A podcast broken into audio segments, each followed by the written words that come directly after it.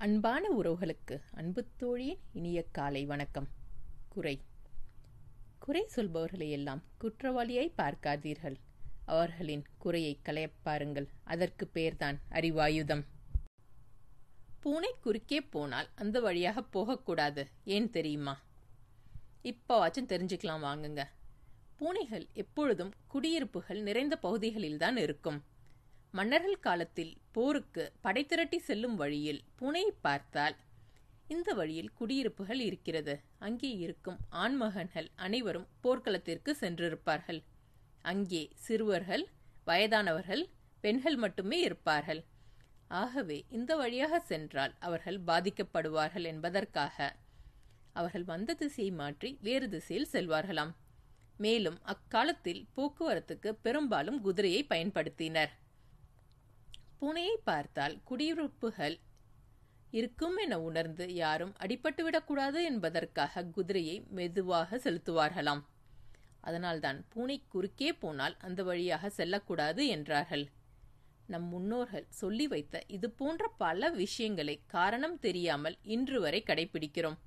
பல விஷயங்கள் மூட நம்பிக்கையாக திரிக்கப்பட்டுவிட்டது.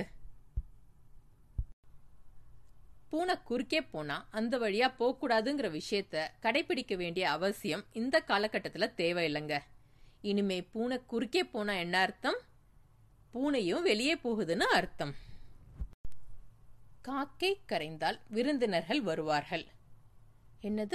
காக்கா ஒரு திசை காட்டும் கருவியா? வாங்குங்க இந்த வாக்கியம் எப்படி வந்துச்சுன்னு பார்க்கலாம். இது சுமார் நாலாயிரம் ஆண்டுகளுக்கு முன்பு இருந்த பழமையான கதை.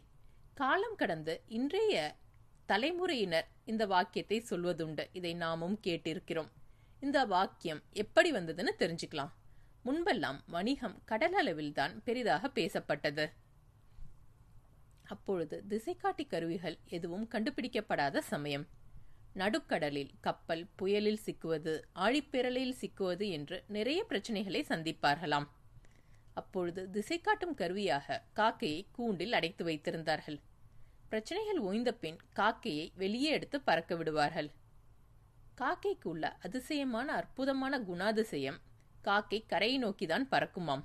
அப்பொழுது கரையில் இருப்பவர்கள் கடலில் இருந்து காக்கை வருவதை பார்த்து ஏதோ ஒரு கப்பலில் மக்கள் கரையை நோக்கி வருகிறார்கள் என்பதை முன்கூட்டியே அறிவார்கள்.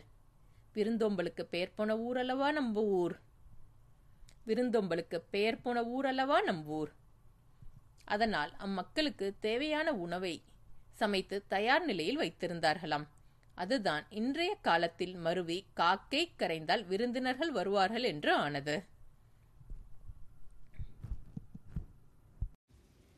பாரத் வலையொலி பக்கத்தின் நிகழ்ச்சிகள் உங்களுக்கு பிடித்திருந்தால் சப்ஸ்கிரைப் மற்றும் ஷேர் செய்யுங்கள். உங்களின் மேலான கருத்துக்கள் வரவேற்கப்படுகின்றன. இப்படிக்கு உங்கள் அன்பு தோழிகள்